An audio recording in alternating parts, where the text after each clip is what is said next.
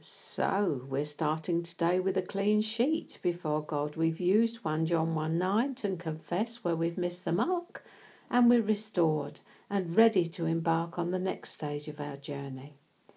We are the beloved of God on whom his favour rests. We're in the school of the Spirit, learning how to behave like royalty. We're of all people most blessed.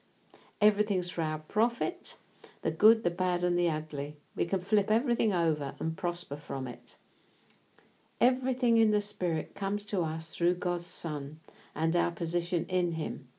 Romans 11:36 For of him and through him and to him are all things to whom be the glory forever amen we're in Christ happy day God esteems his Son and his redeeming work on the cross more highly than anything else. Psalm 138, verse 2 tells us he has magnified his word above his name. Jesus is the word of God, Revelation 19:13. He is the personification of God's word to us, and our position in him is our standing and our starting place for transformation and renewal. Which is why I love that quote from Martin Luther Is not this a happy business?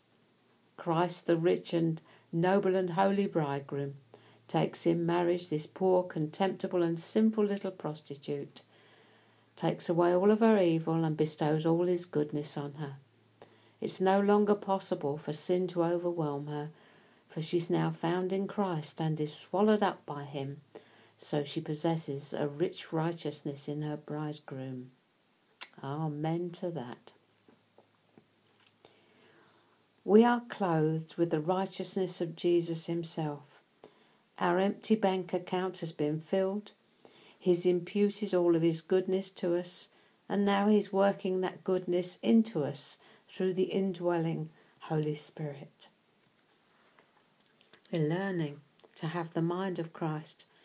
We aren't there yet, but we are prepared to learn his ways with us and how he would have us view one another. It's an interesting study, by the way, to look up all the un- one another's in the Bible. I counted six in 1 John alone. Submit to one another, esteem one another, consider one another, honour one another, and so it goes on. By now, I suspect you're beginning to love that quote from Martin Luther as much as I do, as you see everything is received by faith through that lovely word, grace. By grace are you saved through faith, not of works, that any man should boast. Ephesians, that one. Lovely. Thank you, Lord. See you tomorrow.